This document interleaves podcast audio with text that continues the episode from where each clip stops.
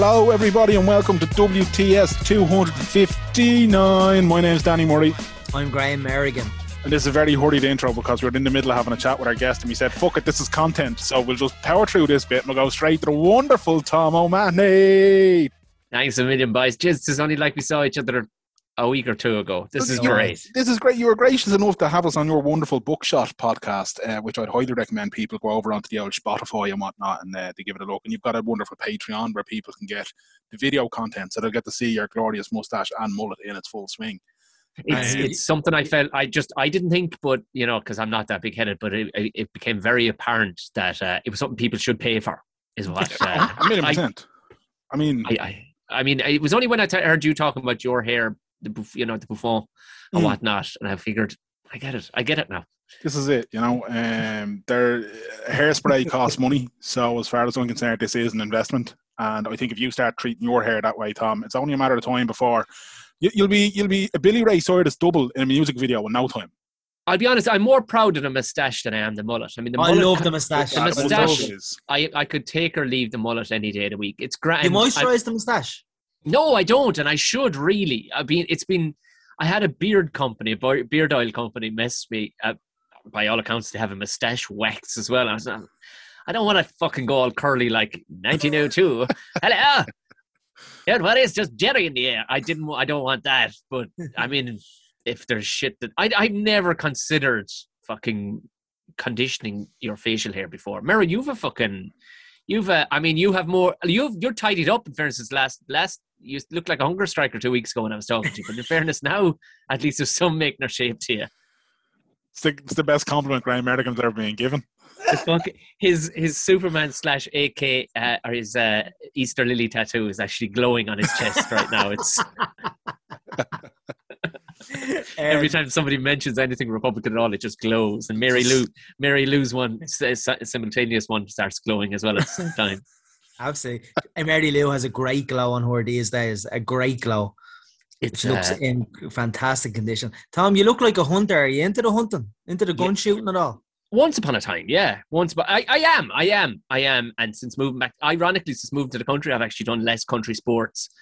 But that will all change later in the year. Country sports. No, that's that's that's what they refer to. Do you know? uh, I, like somebody was only talking the other day because they were they were being there's laws coming in and stuff like that about what would be deemed country sports. You know, from shooting and gaming and stuff like that, and fishing and things. And there was laws coming in to restrict and somebody they were complaining about it. And I said, "But really, does it affect that many people?" And it would seem almost four hundred and odd thousand people on a weekly basis are involved in what would be deemed country sports whether Well- it's from trials running with horses and stuff, you know, mm. d- you know things like that, and but hunting and fishing and everything. I didn't read a four hundred, like almost, we'll say, you know, a, a twelfth of the population. It, What- it's, what's it's more than I would have thought. Like, Yeah. Like it's gun shooting and It, not Yeah, just, hunting, but hunting, every fishing, horsing, the whole. the whole- horsing, yeah, horsing rate mostly, and then hunting with dogs and, and stuff like that, and everything, everything that would require a good old field out in the middle of nowhere, really, Mero. all the way But- down to the lads who go lamping. Yeah, well, I mean, Lampin has kind of gone out. Lampin is a bit retro now. It's it's It's actually very- kind of it is. what's it that is. from lads? Ah, come Wait, wait. on. Do come on, Is Mero. that the- Is You're- that is that the fox thing? Yeah, yeah, yeah. It's hunting, fox hunting at night, but using a giant lamp because you'll you could. Oh, sorry. Of course I know what lamping. well, I mean, you could you Dennis can do. Block is, mm, Is- well, used used to be mad into the all He lamping. did, and you used it on girls in your teenage years. Oh, here. Withdraw that, please. You'd startle them with a bright light. Just, I do withdraw that comment. Hashtag me too. Um, Tom, right? So Ta- you, uh, the, the the gunning and the shooting and the, the, the hunting and, and, and, and so is it your time in the pale soften you up, or is it just you don't have time as a dad anymore?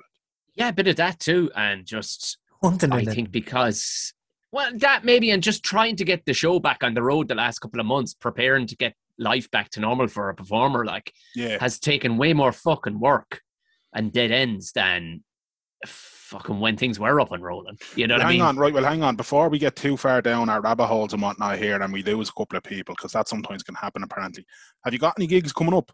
Yes, I Right, plug, my plug, new plug them now. my new show. I'll be gigging in comedy clubs and stuff. That's fine. But my new show that I've written, it's a brand new stand up hour called Clattered. and and it has to be said like that. Anybody who arrives at the door going, "Hi, I've got a ticket to see Clattered," uh, you'll be turned away immediately. How do you say it, Tom? Clattered. Clattered. There you go. Clattered. There you go. Anybody can say it. We have two boys from South County Dublin saying it here now, not a fucking positive. Clattered. Uh, yeah, no, it's so it's a brand new out, and it's it's my finest work, guys. It's to be fair, it is. The shackles are completely off, and it takes it takes ten years really to, for the shackles to really come off people. And I don't care what anybody says if they're an overnight success, or if they've they've done well for themselves in the first five years. I can tell you here and now, you really don't hit your straps until you're ten years in. You really don't, and that's the reality. Um, and it's I this would be like my 14th year in, and it, this is this is going to be a fun hour. So it's coming. It's debuting in Belfast. Um, but it's going to be May 5th. It's going to be in the Wild Duck Comedy Club in Temple Bar in Dublin. Danny O'Brien's comedy place. club. Danny O'Brien's place. Yeah. Yeah. Yeah, yeah, yeah. Where is it? It's right beside the Gaiety.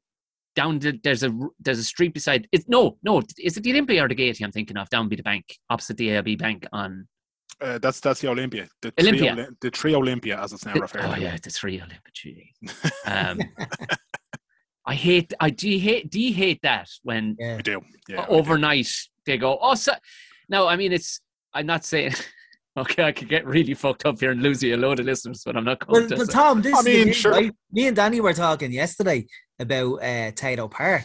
I thought Tayto Park was first and foremost Tayto, and that the that the amusement park or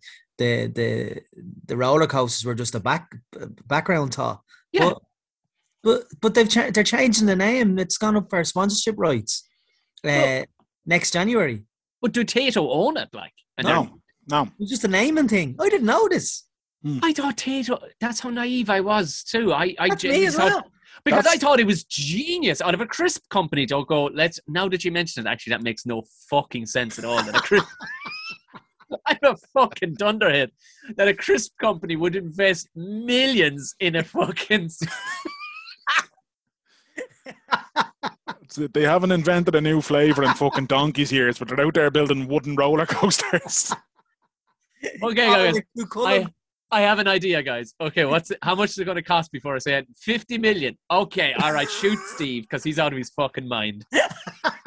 Lads, remember we brought out them chocolate bars that had bits of potato in it? They mixed reaction, but we've cracked this. We know this one's going to go down the tree. Do you know what we need in the arse end of nowhere? A shit Alton Towers. Yeah, yeah, yeah.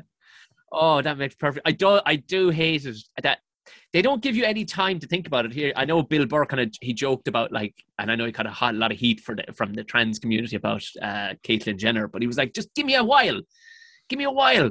I grew up all my life knowing Bruce, and then all of a sudden I'm supposed to go, oh hey, how's it going, Caitlyn? You know, like same with changing things from the three fucking Olympia. Just, just fucking if it grows on us, grows on us. But it would, I, I, the fact that it's a corporation like a corporate company like Mm. Three or Aviva absolutely sickens my piss. Like That's it. Aviva, they're a fucking insure. Like it's not even a sports thing. It's an they insure your cat.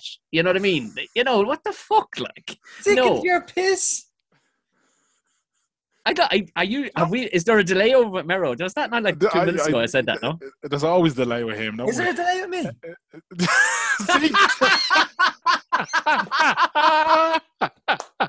you could not fucking write to Merrill.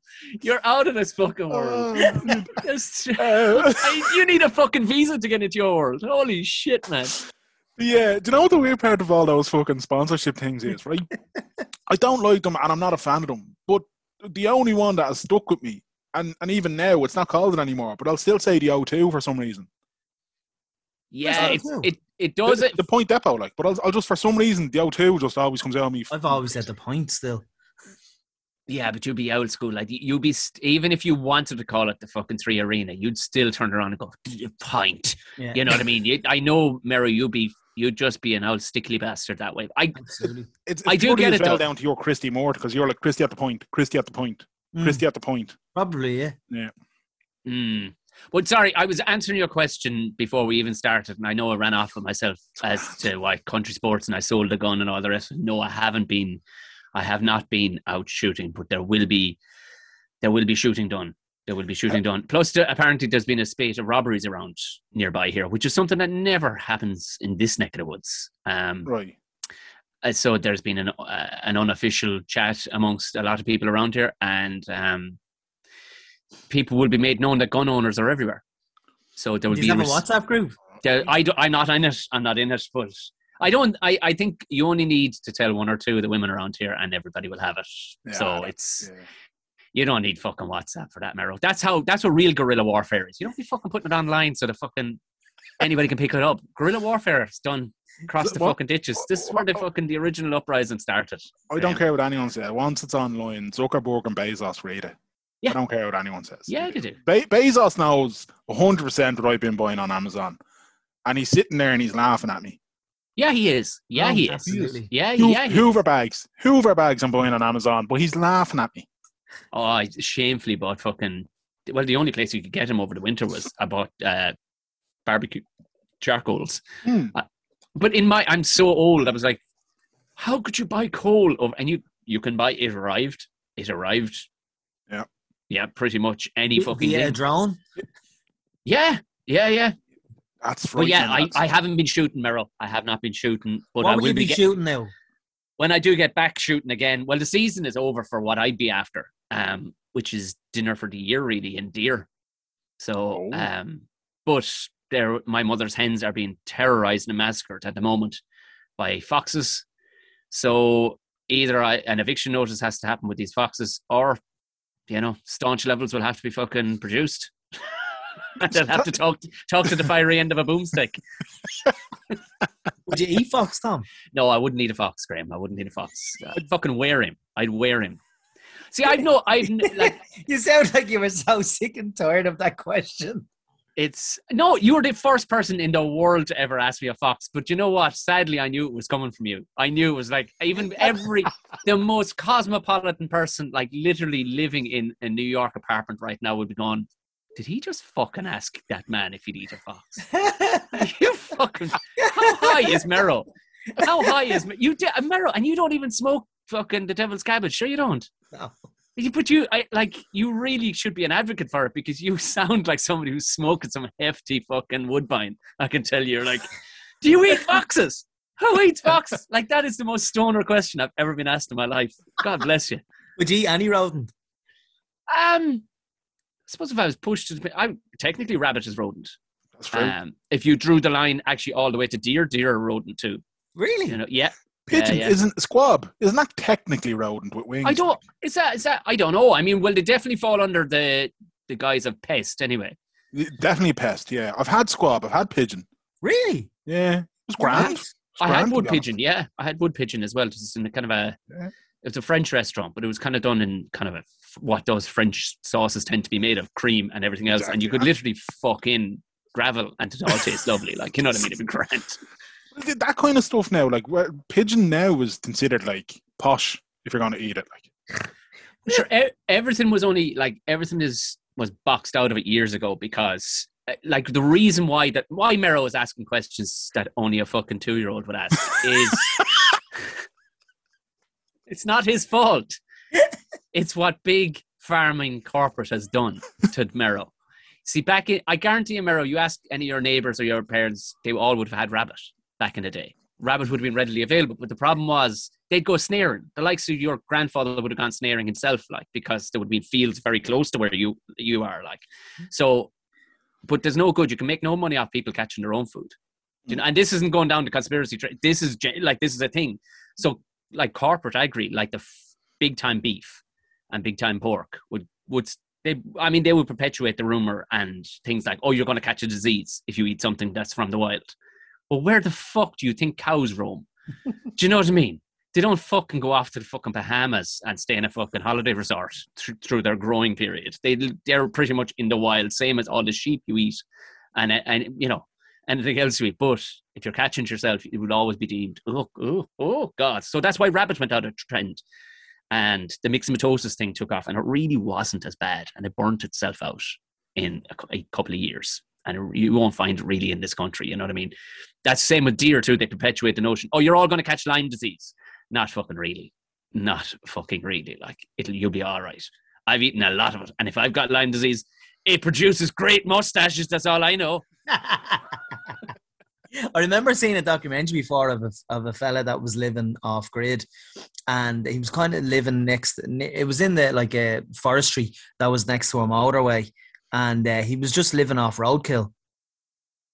Yeah, I I know. Like I had a mate now, and he's. I think he he kind of he went heavy on the fucking rough grub like that. I think it was more so in defiance of he's from he was from Cork City, like, but he was you know what I mean. He he went down that. I think it was more just in defiance of the system that is everything that we all eat. I'm not we fucking get our- paying for little boy. Fuck this, like. Oh fuck that! I remember he was on the way to a wedding that we're all going to. Right? He's a fucking he, the same guy's a fucking savage, and his I think him and the wife are broke up now because she just couldn't take much more of it. Like, but he they were driving to.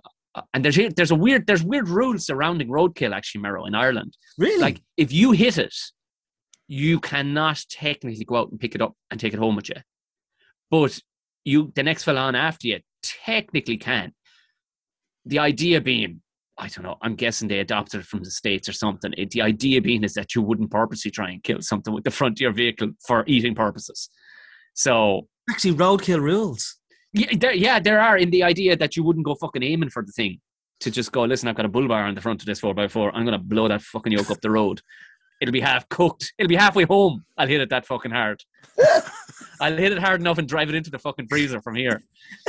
you know, so I hit him hard enough to drive the skin off the fucker. He'll be fucking butchered by the time he gets home. So, sorry, lads, I, I've completely taken over your fucking podcast. I by the way. mean, to be honest, that's here all man. That's that's that's the idea. Like, I just know we've we've definitely lost vegans here. We've, we've they're gone, and veg, veg, Vegans were- vegetarians vegans were lost a last long time ago. and vegetarians are circling the drain. But sure, look, here we are.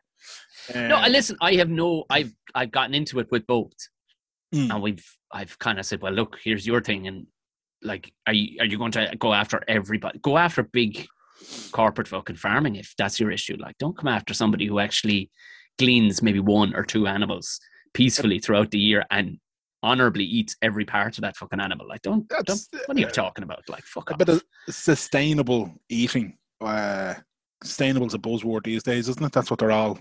I suppose, yeah, I, Um, yeah, I should use that. I should use Mhm. that word. That's a good word rather than fuck yourself. Yeah, I should definitely use that. you ever watch the Bearded Butchers, Tom? On YouTube, I've seen them. They're American. Yeah, very interesting fellas. Yeah, Very yeah, yeah. yeah. The old- you see, the old man was a butcher for years too, so he loves that shit when I show him it on YouTube. Like, he's, and Oh, of course, class, yeah. he's watching it going, I'd fucking fired a lot of them. Do you know, he's got, first off, they're walking around with fucking beards hanging in over fucking meat. What the fuck are they doing? You know, which you can't really have, like, but he, Get beard hats on. yeah, yeah, but he, he, his complaint about any of the Americans is how slow they are, Right. how Fair. fucking slow they are. But again, I was like, they're doing it for their YouTube channel, you're Yeah. not for speed purposes, you know, to sell it to a customer. They're doing it for the. But yeah, I do, I, I do have a, an innate kind of interest in not knives or anything, but just how you go about sorting out your own grub. Yeah, Mhm. you know, you know, you know when you're sharpening a butcher's knife, Mm. is there any fear of uh, the steel shavings falling onto the meat? next to nothing. They'd be so Really? microscopic. Yeah, they'd be so microscopic that it wouldn't even be a no. It wouldn't be a case. Like if You- you're going, to, you but you'll see fellas when they're sharpening, they turn away with the steel. It's a rod like that has Yeah. tiny little ridges in it. You'll see them kind of turn away and.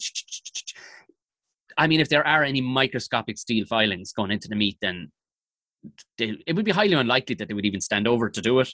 Yeah. But Mer- I- just worried that he's going to eat a steak one day and it's going to be like that Goldschläger stuff. Like, cuts the it back of your over his throat. Remember that- yeah. do you remember that Yeah. fucking rumor that people Yeah. were gonna? It, there was one it about gets into your bloodstream quicker. Oh, yeah, yeah. Oh fuck the shit we came out with in the eighties and nineties. Like there was another one. Um, fuck what? Somebody Rothman cigarettes that apparently they used to put um fiberglass through the filter or something to that little flecks of, of glass Christ. would go into your lungs and nick it, and that so nicotine could get into because you know fags really aren't bad enough. Like you know what I mean that Yeah, they yeah. won't get in. It won't possibly get into your bloodstream fast enough. Like Yeah, that, all they needed was that little bit more sinister edge about them. Like, you know what I mean? Roman's still going. I don't know. I, I haven't don't bought a know. packet of fags in a long, long time. Yeah, like, so- I, like, I, the, the last I fucking saw Rothmans was when they sponsored a Formula One car. Yeah, yeah. Remember, Yeah, I But you don't see any of the branding anymore, so I don't know what's Yeah. smokes. are But cigarettes aren't. They, they can't do any sort of marketing anymore, can't they? Not. God forbid a child fucking can't tell right from wrong and they pick up a packet like.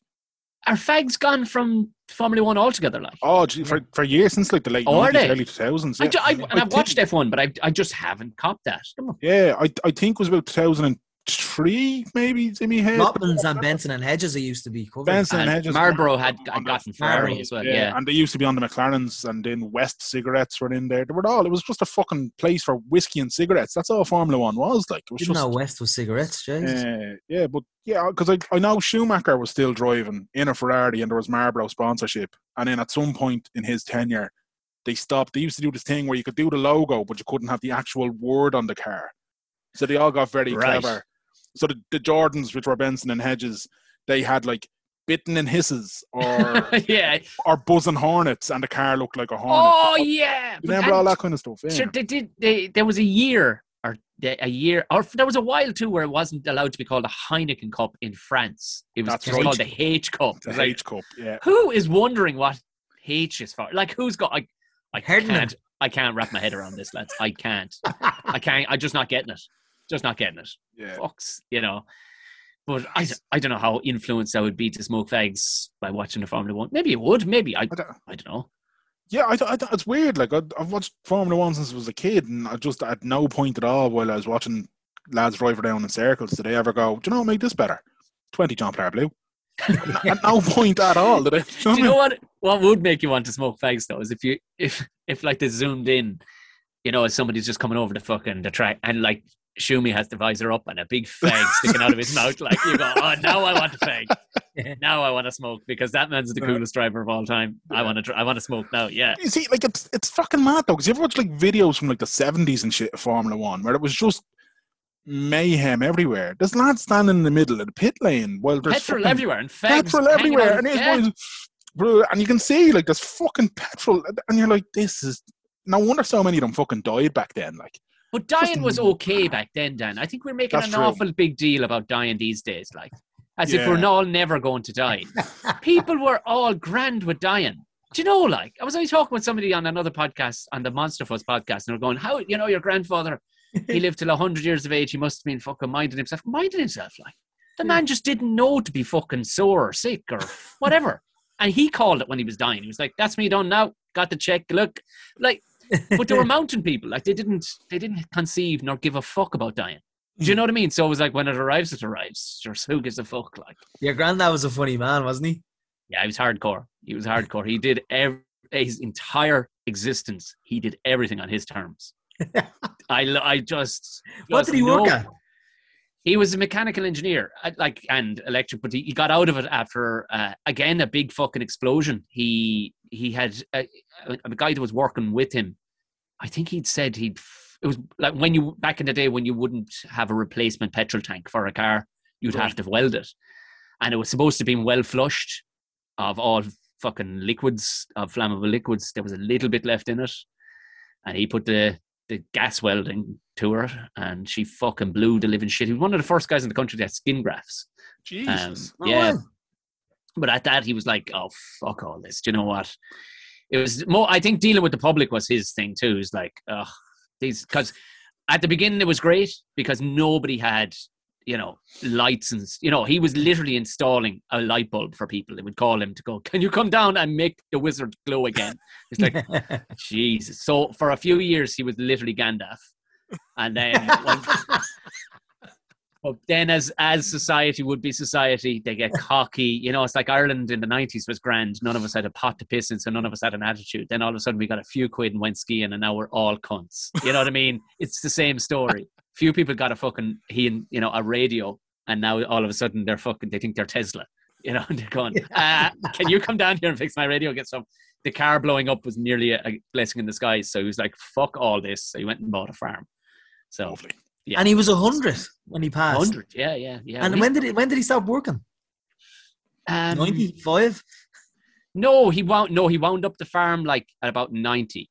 Um, he sold he sold the farm. He kind of put it as he just sold it. Even it was a business, very efficient. But like he was, it wasn't a passed down kind of. You see farms out the country, and lads are kind of going, "Just I can't make a few, I can't make a pound out of it." But he actually used a very business-like attitude towards his farm. Everything was, every hedge was square, every you know, everything looked fucking prim and proper because it had to turn a profit every year, or it was pointless to him. Do you know that kind of way? He had, yeah, yeah. he had a, lo- a family love affair with this particular farm. He- you know, Mm. even though they were farmers originally, but his one was a business. And when it, you know, and when it came to a point where it's like, this is going to stop making profit soon, you know, because cattle was going down and stuff like that. So he went, all right, fuck this, and just binned it. And so he retired about 90. Yeah. Lovely. But lovely. no one went to get out is fucking half the battle with these things. You know what I mean? Yeah. There's too many people who just cling on, and like that's the emotional attachment or whatever. But even though you're saying about him, like he's basically Gandalf or whatever, but that's fucking time gone by where people would actually call someone to come out and repair it, rather than saying it's only sixty quid. Like I'll just go and buy a new one. That's all everyone does now. We just buy new ones. Nobody Throw, throwaway technology, man. It's, It's mad, isn't it? it's throwaway society of everything. It's, do you remember, sure? I mean, we, I was actually only talking this morning about I wanted to watch Dances with Wolves again. haven't seen it in like Oh yes. because I started watching Yellowstone with herself, and she was like, "Jeez, I do not, I had not appreciated how much I." We needed one. we're going. Kevin Costner's just a cool motherfucker, Yes. like. Yeah. And I would talk about Dances with Wolves, and I had a Dances with Wolves poster because I just thought, again, like every child, I thought wolves were cool, Hmm. but I got it from our TV repair guy who also had a had a video shop, who was also our bus, our school bus driver. Yeah, that's when people work three jobs. Like. Love And Unbelievable. And you talk about pigeons. He used to bring his carrier pigeons, his homing pigeons from the town, which is about 15 miles away, the town he was from, and bring them like way past my house, like into the fucking the Glen of Aherlow, like out by the mountains, let him off. But he he used to give me the odd poster when I'd ask for, it, you know, have you got a movie to it? You know, I got the Yeah. Terminator one. Um, but like he was the TV repair, like repair guy. And you go, oh yeah, people didn't just catch the telly and fuck it in the dump. They, you actually went and got that shit fixed. Like, yeah. Yeah, I can remember the, the, the little tube thing. I remember when, Yeah. t- whenever TVs had a back to them, they weren't just Yeah, flat. yeah. The Yeah. tube thing in the back and having to get that fucking fit. And it was a nightmare because the fella would come out and he'd look at me, don't have that part. Take me, oh, it's going to take me a couple of days to get that in. You had no telly for a few days. Yeah. The fuck is this? No. Yeah. And na- nowadays, your telly breaks. Ah, fuck it. I'll go down to Power City, 200 quid, I'll have a new 50 inch flat screen. Fuck it. Well, the flat screens, they always say that they're uneconomical to repair, so you might as well just get a new one. Which has become that with everything. Like, I mean, even even the other day, I was buying a, I needed, I was getting the, the NCT, and had to put there was an indicator bulb gone on the wing mirror. Do you think you can put a bulb in? No, you fucking can't. Get a whole new mirror. Well, they that's what they're trying to do. But then I embodied my old grandfather. Went, no, no, no, no, no, no. I can't have this. At least if I if I break it, I break it. I gotta buy a fucking new one anyway. And I got it open, got in, and it was a little LED bulb that cost nothing because your man wouldn't take money off me. He goes, I don't even know what to fucking charge you for that. Just take the fucking thing with you. Got it in and got it all slowly back together. Put it up. A little bit of glue had to be used, lads, but it's an LED bulb. It won't go and that car will be long gone before I fucking worry about that ever again. She passed the NCT. But again, it was like, oh, catch that wing mirror and fuck it in the in the dump, like, and go get a whole new wing mirror for the sake of a light. And you're like, ah, for the love of Jesus, there has to be something here I can do. Like, you know, Fuck. Did you pass the NCT, Tom? I did, it did, it did. What's yeah, what What's your take on the NCT in general? it's it's gotten it's gotten loosey goosey. I'll tell you that because once upon a time, Lucy Goose. yeah, fucking once upon a time there was like fifty fucking markers on it. Like now it's like the the you know the COVID scenario with the fucking getting kids to fuck, or getting teachers to, to grade them themselves without the exam. It's the same thing, kind of going, era. It looks all right from my house. Drive it on. Do you know? It's just like, all right. like as it fucking by pure fluke, a brake light went driving in there. And I went, because I just gave it one last look around. And I was like, oh, for fuck's sake. I went, I'm saying that. And your man cop it at all. Love it. One one is good enough, is in his opinion, or if they even tested it, I don't know. but it kind of depends on the centres too, kind of lads. Yeah. Because I brought, I remember I had a Polo briefly. It was ourselves car, and I wanted to NCT it because it- there was only. Do you know when you know there's only a while left in a car before it Yeah. starts? The ghosts come to, come to take it, and uh, this car was. It was fucking worse than I thought it was, but I took it to this NCT in Mullingar. we were living kind of over that, not in Mullingar, but we were, it was the nearest one to where we were at the time. We were out beyond Lucan. And well, fuck me. I it was in and out, and I swear on my life, in two minutes. Two it can't be more than two minutes. And I let I buy and I chanced it. I left 20 quid in the ashtray. It was gone. And that car, I sold it to a mechanic that was living next door to us. And I says, listen, it's after passing the NCT, but I'm going to be straight and honest. I don't know, should it should it have? and I think I was only looking for five or six hundred quid for the thing. And he took it for a spin. He went, I'm going to be spending a week on that. That's so bad. But he says, I'm glad to have gotten it because it's an auto and stuff like that, and I want it, and I will give you the money you're asking for. But he says, Tom, I'm telling you, somebody should be arrested for passing that.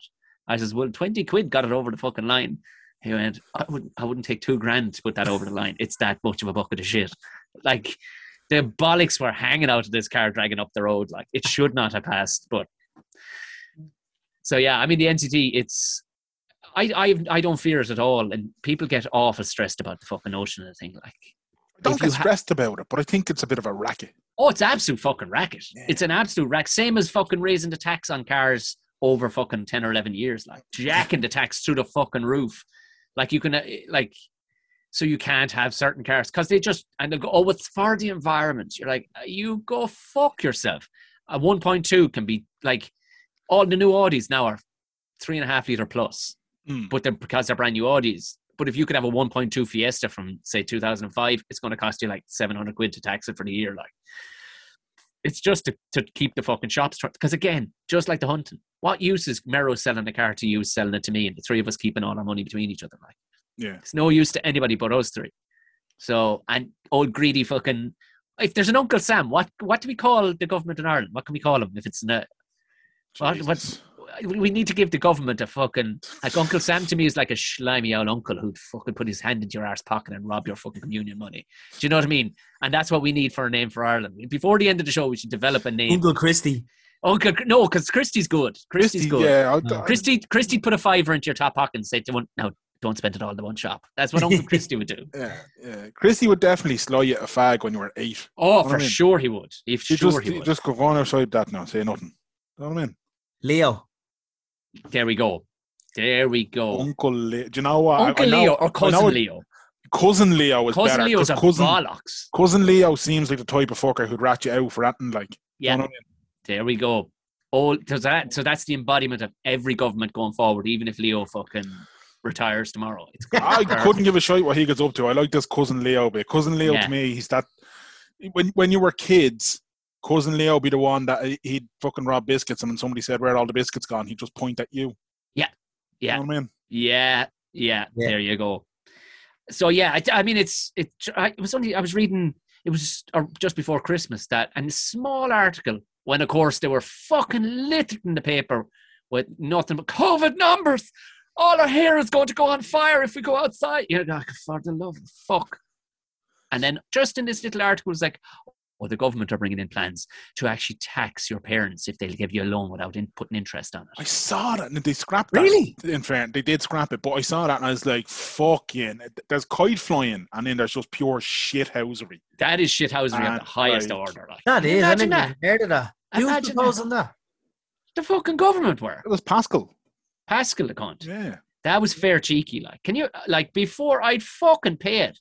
Let them send whatever bail if they want before I'd fucking pay it. If you're out there, if somebody was after giving you a lend of a fuck or giving you a few pound, Mm. go away and How do you even it. tax that though?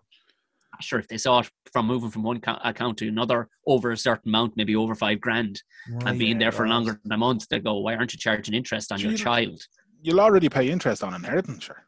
You know Oh I mean? yeah, That- like it's a so. fucking scandal anyway. Like, That that is that is outrageous. absolutely outrageous. Like, do you know what I mean? There's so much of it that's just fucking.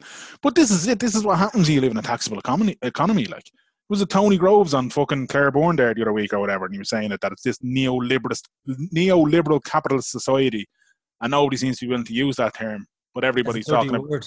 yeah, and I was just like, do you know what? Old Tony G is onto something there.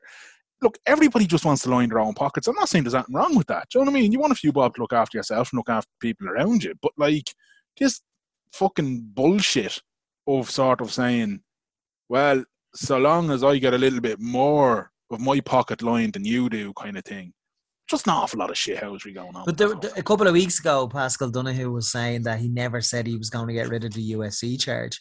Mm. And there's an actual tweet when he was campaigning There's always saying that we will abolish the USC. But he said he never said it. Oh, you know? So and then and that you know that people were saying, but you Fine Gael used that as part of their campaign to get into government. That you know they, that you were you were saying that the USC was a temporary a temporary um, tax, and you said you were going to abolish it. No, I never said that. There's tweets. There's as Danny said, there's always a tweet. Yeah, it's uh, I don't know, lads. I fucking hadn't hadn't envisaged we'd be going down a political route here at the- tonight. No, like, do you know what I mean? Tom So- No. Tom, in relation to your show, like, what was the process like right now? You're obviously very happy with it because you think it's years of, of work coming to fruition. So was it was it a hard process? No, it actually wasn't. Do you kn- It was weird. It, be- it was hard at the beginning when I said I would need to write a new show. But what Mm. I've discovered over the years is that you can put yourself to the pin of, pin of your collar and say, "Look, tomorrow I have a nine o'clock deadline. It must be fucking finished." Fair enough, like, but there'll be almost no organics to it. It'll be funny. But what I've discovered is with me, I, I can hear lads talking about it. I'm going writing now this morning. I'm like, yeah, I hear you. Yeah, yeah, yeah. And it, it does work for some lads. It does, and they love that prescribed stuff. Whereas I really, I think like training is the best fucking, the best you know thing you can do. Like you can't sit in a fucking classroom fucking thinking about these about about how to play a game. Like you need to get out and fucking horse into it. Like so, I um with the ramble pod and my bookshot, I actually trialed a lot of stuff. So it's me just talking ad nauseam for half an hour purely for the Patreons. And you get you get honest feedback. And I actually did a live stand-up show to them with half an hour of brand new fucking material and took their feedback on it. Like um Class. and that was but what I'll do is I'll plant a seed of a thing, Mero. And um long drives and I find I find the hunting used to be great for that because you get uh, nine times out of ten you're gonna get not you're just going for a fucking nice walk in the in the forest, silence, and just let that fucking yoke mull over in your head. And I know I know the route to funny now. Do you know what I mean? I know the route to funny, and because I've done, you know, you've done it that many fucking times, like. So you, but you do have to be some sort. You have to catalog each each stage of the of the scenario or of the of the show. But over the last few months now of on and off gigs, and it was it was coming it was coming good probably around November, and then I started adding tops and tails to it. The last few gigs over the last few weeks now, just with you know, I wouldn't give them the whole, as I say, I wouldn't give them the whole farm, but you're dotting in some of the new stuff, and you're going, oh fuck, that feels that's hitting way hotter, way hotter than the other stuff, like. So I'm very, very excited to have the culmination of all of it come together. Do you know? So, but I will, I won't, hmm. and I won't, I won't write it. I will not write it word for word because I back, I back my diet. Yeah, I back my chat. Like, you know what I mean? Because fuck me, can I talk? I mean, have you not noticed? Like, Exactly. So- but how, how much of your how much of your show though is improv? Like how much when you get onto the stage that night, like you could write a say a forty minute show, but the show was an hour long. Would that? Yeah, yeah, yeah. I mean, what I will write it. I mean, you better, as the fella says, you better, uh, better to have be having it than than fucking looking for it. Like, so I will have. There'll be an hour there if I need it. There'll be fucking. There'll be an hour and twenty if I need it. But you do invar- invariably find that there's an awful lot of fun to be had with digging about with the audience too. Like, because you want to make the show for them. You know, like I was. That's a big realization that comes to most comedians later on, and that oh, this is nothing to do with you. You're purely a conduit of funny to the people who just want to. They're on a night out. It, you are the court, court jester, and once you stop thinking this show is actually about you and take the dickhead out of it, then people really st- they they buy through they they see through the bullshit fairly. Now people will be absolutely masked by the fact that you if you have a great media company behind you going, this person is for you and the kind of thoughts you think, and you have a great marketing team and stuff like that. But really, when it comes down to it, you see the pure joy in people's faces, like when they go, "Oh, this fella's fucking having the crack with us. He's fucking Yeah, yeah. loving this," and I am. I there's not. I wouldn't be. I would not do it if I didn't absolutely fucking have the crack and enjoy it with people. Like, There's a Um, huge appetite now since the restrictions were lifted for comedy. Um, I do see an awful lot of the, the even the comedy clubs are sold out and stuff. Look, sure, look at Joanne McNally. She's selling 36 dates in Vicar Yeah. Street. Just Yeah, how many fucking around the country just around the country, like Around- phenomenal, phenomenal. And I mean, as well, there's it's it's the I suppose it's the Venn diagram of a bunch of things for the likes of Joanne Mm. that are coming a while, but she Joanne positioned herself very smartly, like in in the right ways to get herself available to for people to know more about to build an audience. Mm. Um, very and brilliant, very very good at it. Like and know knows her act, know knows what people are looking for. Like she, you know, she knows herself. There'll be four fellas in the whole of Vicar Street, like, but sure, she don't give a fuck. Yeah, Do you know what I mean? Like, do you know? And they're just there because whatever, do you know, for whatever reason. But she knows who her audience are, and she plays to the to the gallery. Like, she's brilliant. She's and even her podcast with Vogue, which is like in fairness, like it's absolutely fucking brilliant. And I, I can't remember I heard her talking about it, and she described like somebody described it to her as, you know, like during lockdown, that podcast for women became what women would do when they just went out and drank wine together. Do you know what I mean? Yeah. Like they, they Yeah. were that, that that podcast became kind of the vessel for how women felt. Oh, we're still getting to do this, but we're just doing it in a way that it's Joanne and Vogue. Like Yeah. it's it's brilliant. It's uh, like Oh, it was- it was- every bit of success to her. Like I Joanne on on Buckshot years ago, and Yeah. she was she she said it. She goes, she understood the market. Mm. She understood the market inside out. She was like, I know that there's not enough women doing it. Yeah. Mark for the market, not for the moral reasons of it. Mm. Why, why would it like people? I'm sure I'm say she's fair sick of being asked that question, like going, you know, more women. She Joanne wouldn't want more women. She doesn't want anybody in comedy. Like any comedian doesn't. We're selfish lone wolf motherfuckers. Like I don't. I want all the gigs. I want all every one of the gigs. I want them all. So I want Yeah. to be able to, you know, fucking gig in three places at the one time. I want all the gigs. And fair play to anybody else who's doing gigs, but I don't give a fuck. You know, and nobody does. You know, your hats off, fair play. But reality is that you want to be doing all of them because you're you're not in a band. You're not in a fucking team. You're absolutely on your own. And you take all the fall for it and you take all the praise for it. Yeah. So, So, w- w- with places back open, Tom, and I know you earlier on we kind of touched on some of the places you're playing. You're kicking off in Belfast and everything. So, what does the road look like then now? Because like pre pre pandemic, you probably would have been gigging five five nights a week, easy. Yeah, well, I suppose yeah, building up towards things, but through one guys or another, whether it was hosting something or uh, or doing stand up, which invariably I'll be in a I'll be in a comedy club twice a week minimum. Yeah. pre plan uh, pre pandemic, but minimum. But rea- in reality, on average, probably three to four, and then you'd probably be hosting some tasty fucking thing at a weekend or whatever. Um, and that was yeah, that was pre pandemic. So the road it's it's fucking we- well comedy is a weird fucking road anyway nobody will tell you not they'll nobody will give you any roadmap as to how to do it nobody will ever give you any advice and if they do be fucking careful if young comedians are getting advice off people just be wide chances are The- they, they You're not, you're not selling it here, Tom. No, No. but he's I, I, he's he's right that the only good advice I ever got, from, like in terms of somebody actually bestowing a voice, not just kind of like myself and yourself would have had chats like years ago and whatever, just talking about like, oh, that place is decent to do, kind of thing. Yeah. such, such as the that kind of stuff's grand. But in terms of actual, Jerry McBride gave me the best bit of advice. That he's like, if you get if you do a gig and somebody offers you a gig off the back of that, dance with the girl who brought you. Or you do the material that has won them over. Don't think, oh, he's after offering me fucking 10 minutes somewhere. I've been doing seven minute open mics. In that 10 minute one, I'm going to try a load of new shit. yeah yeah yeah. You know, yeah, yeah. dance with the girl who brought you. And it was fucking great. I was only doing gigs like three months or something. And like th- that bit of advice made sense straight away. I was like, gotcha, loud and clear. Ah, yeah. I, was, I mean, I'm probably being facetious. There is definitely p- good people that will give you advice, like, but there is no Hmm. set roadmap. There really Oh, isn't. no, yeah, yeah, yeah, absolutely, yeah. d- d- not in Ireland anyway, because we don't have the infrastructure. Like you know, Hmm. every every half decent sized town in the UK has a comedy club. You know, Yeah. because they just have they have a thing for going to the theatre. They just do. Yeah. Of you know, and a performance is a thing that's 500 years old in the UK, whereas here people just don't grasp it. So it's it's like the whole county of Tipperary has one theatre. I think I was telling you before, like in Yeah. Thurles. That's about it. Was there was there ever a point in your career where you wanted to give England a go?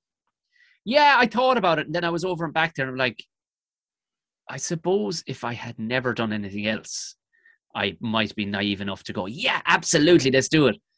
Even though I wouldn't have enjoyed it, you know, I would have suffered through it. Like, but because, like, you know, when you're fucking, I wasn't that, I was in my late twenties when I got into stand up, but I had a lot of work done and things done where I was like, oh no, no, no, no, I couldn't be dealing with fucking England on the da- on the daily. I couldn't. Do you know? And I understand my limitations, Mar- Mar- Mero. Like, like I'm better. I'm a better person in living in the countryside. I'm a calmer person. You know what I mean? I I keep things very simple. And if I had to live in London, I would be either in prison or just a furious psychopath just storming around the seats just because of the continuous fucking I don't know Chaos. and, and stimulation of stupidity. Have you done Because- Edinburgh, Tom? I've done Edinburgh like six times. Yeah, And, and that's it. That's fuck that because it's it's it's a mountain of work. Like Edinburgh's not this fucking no, I, glory hole that people fucking glory hole's not the right word. It's fucking yeah. what part of Edinburgh were you in?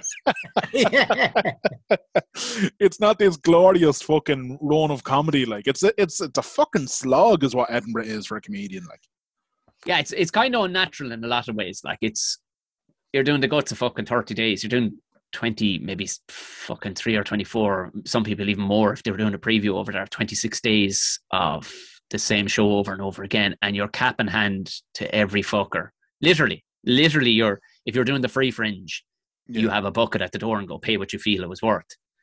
And having through your own flyers, you're having to fucking coax people.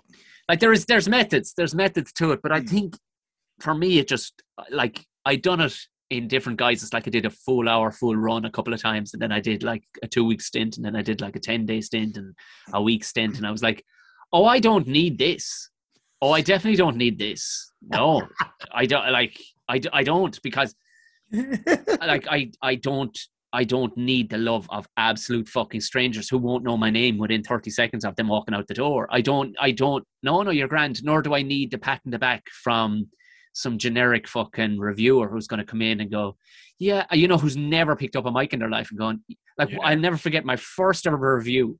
I was only doing comedy maybe two or three years. And it was the worst fucking gig ever. It was actually a preview show. We got there to I was doing a half half and half, like a half an hour with and hmm. of an hour with Sean Hegarty. He's a northern comedian. And, my, and it, like, it was the fuck. I, did I ever tell you about that where you once started crying? No.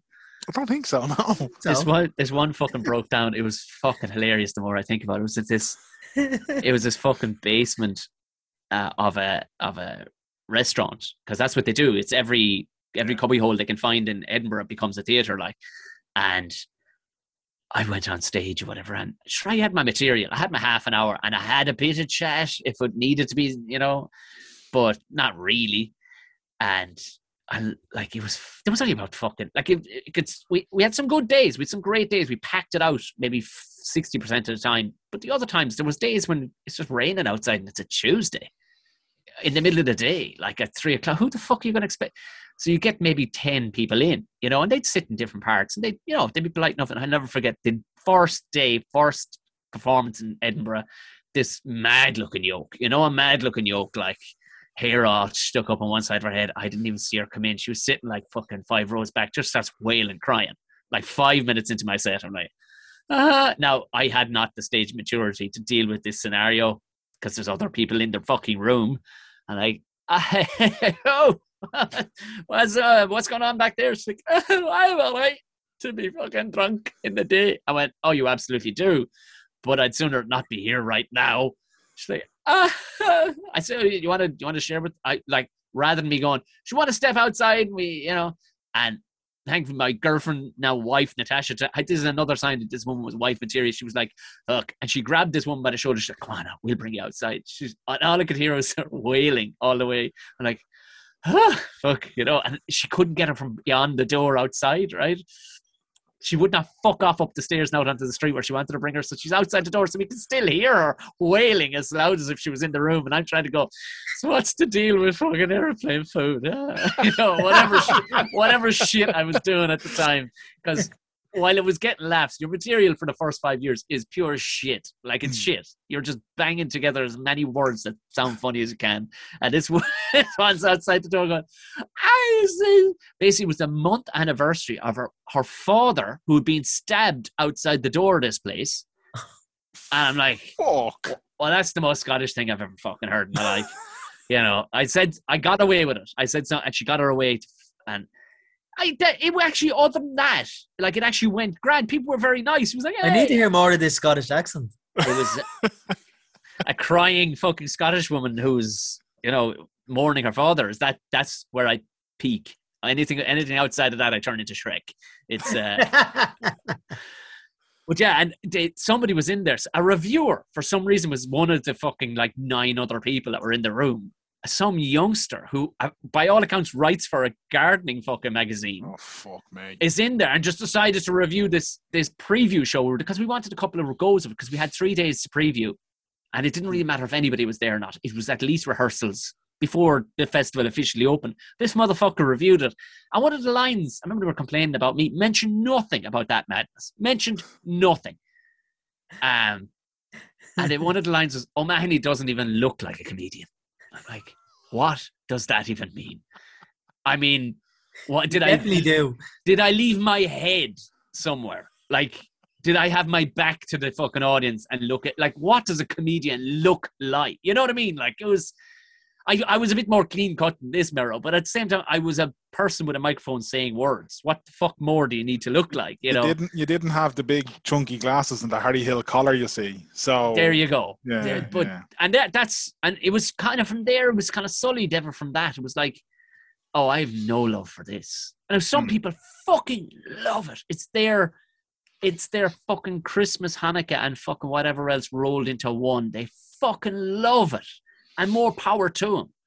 But like, nah, man, I don't. I get, I like, I come away like I've had standing ovations there, and I mm. literally am utterly like Bateman in fucking American Psycho. I'm utterly dead inside. I'm going, nice, thank you.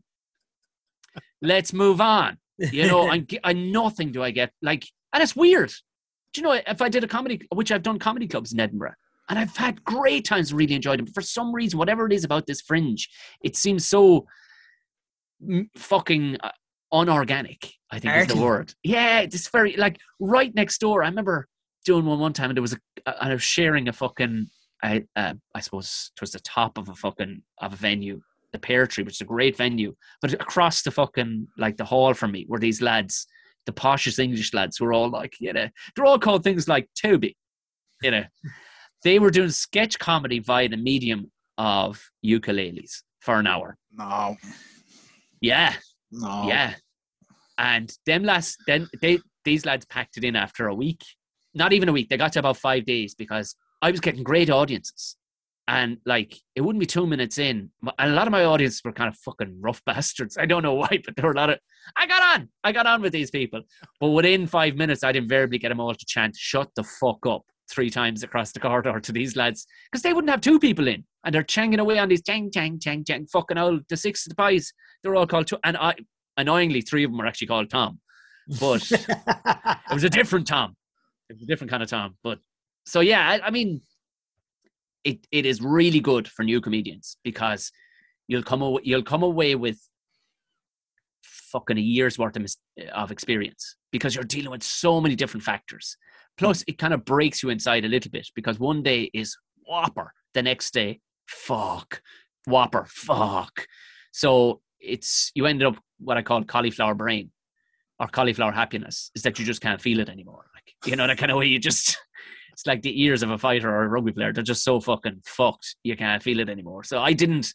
For me, it it, it wore off after after a while. It wore off. So yeah, it's it's it's. I don't feel much love for it. If you know what I mean. Absolutely. Yeah. And it's You'd rather yeah, stay local. Yeah, I mean, I don't. I I have great times when I do go abroad to do it, but knowing that this is just a fun. It feels like a fun little fucking, not a folly because you're getting paid for it, but at the same time, it does feel like a little, a little jolly, a bit of crack. Um, plus also like, and there's no, there's no two ways about it. Like, you'll see people's mouths hanging open when you're throwing them absolute fire, Mm. going, "Why is this coming so fast at me? All this humor." But Irish audiences, nine times out of ten, are on with you. They're on, they're on the train with. It might take them two or three minutes to to initially catch up to speed, but like I would, I did was in Galway the other night, and a lot of people were kind of drunk, and it was a competition, so they had a lot that had like eight or nine brand new comedians, new new comedians doing their competition material, and during the deliberation they bring on a headliner to do like 25, 30 minutes, and you could see people's brains were fuck, fuck, fuck, fuck, fuck, fuck, because it had eight or nine absolute newbies, you know, who were, and then I came on, you know, swinging for the fucking fences. But within three minutes, they're up with you. And then the remaining 27 minutes, we're all having a fucking jolly old time. And I fi- found gigging sometimes in the UK, you mightn't, they might never catch that train. Mightn't at all. And Yeah. fuck we 'em, get- I'm not slowing down. Will we get festivals back this year, Tom? The likes of the comedy carnivals and Kilkenny and all those kind of fucking things. Are they on the cards? Yeah, yeah, yeah, yeah. Oh, they're all, I don't know. I've never done Kilkenny.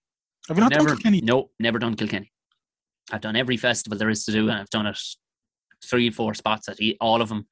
But Hmm. Kilkenny and me have never, the twain have not met. and you can take from that from whatever you want. Yeah. Okay then. I, Duly uh, noted. Yeah, I, I, I don't know. It's it's not. I think they're quite selective. Hmm. um, and I wouldn't fit in for some. I I I- have gigged in Kilkenny loads, and I've Yeah, yeah, yeah. performed and I've and stuff there. But for whatever it is out the cat laughs, no, never. I Mm. they've just looked me over every year, and Yeah. I at first I was really pissed off about it because I was like, I'm doing well at all these other festivals, but then again after a while you're like, oh, it's probably not. It's no vindictive thing against me. They just they see me and just fit. I don't figure I won't fit. I'm like, well, they know better, obviously, because Hmm. it's their festival, so let them have it. I know, uh, like uh, pure, purely as you know, somebody who's gone to Cat Laughs a couple of times and thoroughly enjoyed myself and whatever. I do feel as though in recent years, it's lacked the same level of appeal as it once had. There was once upon a time, like as for a comedy Oh, it's fan the in Ireland, spot. It was. You, you know what I mean? And even even if you weren't going to a show, if you just went to there used to be a football match on the Sunday between the international comedians and the Irish comedians. Even Yeah. that was just fucking gold worth going Yeah. to. Uh, but yeah, I don't know the the last couple. Uh, I don't know if it went on at all during the pandemic. If it did, I, I didn't pay any attention to it. If any gigs at all happened, but like, yeah, I don't know. So, um, but, it's good.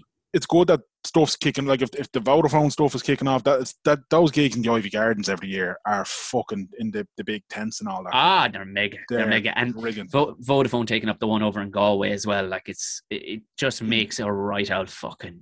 It's like it, we had the one. Now Vodafone didn't come on board this year because I don't think they, they it was too late before we kind of got the green light. Yeah. But they had the festival in in Galway in October. I'm sure it was like it was like twenty Christmases all coming together. Like because you're going, we didn't know it was going to happen, and literally a month out it was like it's going to fucking happen. We're going to get to actually have a festival. Like, come hell or high water, we're having it. It was on a more muted scale, like, but it was it was fucking glorious to see Yeah. audiences back rolling around laughing, like you know that kind of way. Uh, but yeah, all systems go according to. Um, I mean, music festivals are happening, so the co- and the comedy side of that is, is happening too because I've been booked in for two already. So it's like fucking gravy. lovely. What have you been booked in for? Um, I can't say yet. I will tell you as soon as we, re- we stop recording. Like, but I just physically have been asked not to mention it on any form media or whatever, which sounds like the wankiest thing ever. But It It's not. You've, you've, sold out now, Tom. You have. it's not the person who asked me who is doing the booking. It's literally somebody in the office going, "Oh, I can't have that on any for that." It's the fuck. He's in the 3Olympia. That's what it is. He's in the fucking Trio Yeah. Olympia, and he's Yeah. in the the, the, the Yeah. Little Theatre, and he's in the Aldi Spectrum, and all those kind of. yeah, yeah, Yeah, yeah. the spectrum. I don't fucking know. He's in the Oak, Okie Dokie Park, taking over from Tayto. That's where Tom will be next year. That's what Little put up, Tom. fucking headline and a fucking shot on the Cú Chulainn roller coaster. Fuck me. Um, no, well, look. Either way, Tom, it's it's great that comedy's back. It's great that you're going to be on the road again, and uh, I'll definitely be heading along. Uh, I'm I'm sure you'll probably be playing Lovely Laois at some point. Uh, I- Cav- would you- Kavanagh's is, Would is you believe spot. it? I was spoke, talking with Kavanagh's last night, and Hmm. I'd say the end of April I'll be in Kavanagh's. I would say early May, end of April I will be in Kavanagh's on a Saturday night with. Have there been more than one Dublin date, Pa- Tom?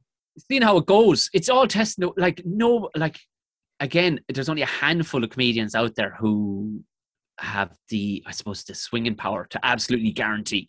Nobody Yeah. really knows. Like, twelve years of work just went down the drain one morning when fucking Radker just made that announcement. So we're just, it's again, it's our toe out in the ice, going and going. I don't fucking know. I Yeah, don't yeah. like the one in Belfast selling really well. The other one ha- won't go on sale until next week, the Dublin one, and then there'll be a Cork one and a Port one and a Galway one for later in the year as well. But we don't. I, I don't. honestly- If it, if it's sold amazingly well off the back of this this podcast, then I will definitely do a couple of dates in Dublin for sure. Like I'd love to, but Mm. again, it's it's probably being saturated with a lot of stuff, and there's probably a lot of like if you consider if Joanne is doing 37 nights at what we'll say what a thousand people a night Yeah, Would it be? easily. Fifteen I've- hundred. Yeah, Vicar Street, 1500? yeah, I, I don't know what it holds, but it's hefty. I mean that's you know you're talking about fucking 50,000 people who've seen their fill of comedy do you know what I mean? They go, I don't need to see more. Do you know what that kind of way? So there'll be a, there will be an oversaturation too to a point, like where people are going, Nah, I'm, I'm fucking Grant. I don't need to see a mustached man in the fucking. but it's um, it's going to be fucking good crack for whoever does come. I fucking can't man, wait. I can't fucking uh, wait. Two, yeah, look, two two years of everyone being locked up. I think a comedy gig is a pretty decent way to fucking blow off some cobwebs. And Well, uh, I, I Portlaoise. I'm look. I'm really. I always enjoy cabinets, and Mm. the last time I was actually, I brought a show was that one man play I did for the defending the American- caveman. wasn't it? defending the game, Yeah, and yeah, it, yeah. it did really well in there in the theater in. Well, that's because they're all fucking cavemen down here, Tom. They're all Yeah, yeah. Fucking- probably there was a couple of dirty owl ones actually at that show, which is really weird. In all like the twenty two dates, I never got any kind of a fucking. Eh, it's like it wasn't that kind of a play. It was a very, ver- it was just a hmm. light, funny play, and a couple of dirty owl ones in Portlaoise were like, "Fucking get him off!" What? I was like, "Fucking what?" This was unexpected, but of course I was loving it. It was like I, I probably added twenty minutes onto that play that wasn't needed that I'm not sure, I'm not as sure the American producer would have been overly fucking delighted with, but it was a good night in fucking Portlaoise, lads. This is Tom, it. you're a gentleman. Yeah, we'll we'll we'll park our here, Tom. Uh, if people want to, to check out Bookshot and Ramble Pods and all those kind of things, Tom, where can they get at me? They're everywhere. Uh, Spotify is where it all is now. Sure, it's like everything was. Uh, you know, it's it's quite easy to find. Just type in Bookshot or Tom O'Mahony and you'll find it. Um, yeah, or follow me on any of the usual platforms, Tom O'Mahony Comedy, and don't worry, I'm fairly fucking vocal. I can tell you. Danny, Danny, where can anyone listen to us? Uh, that's the exact same as what Tom just said. Anywhere and everywhere you get a podcast, lads, WTS Pod, and we're there. Or check out WTSpod.com.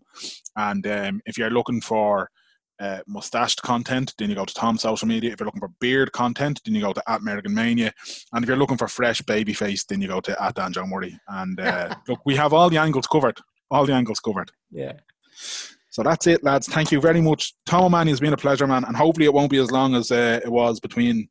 Well, well, this we were chatting to you a couple of weeks ago, but between that chat and the last time was nearly a year and a half, two years, I think was start lockdown, wasn't it? It was fucking very I'm going long. to just be outside your door, just recording, just you talking, just so I can put it on the podcast, even if you won't agree to be on it.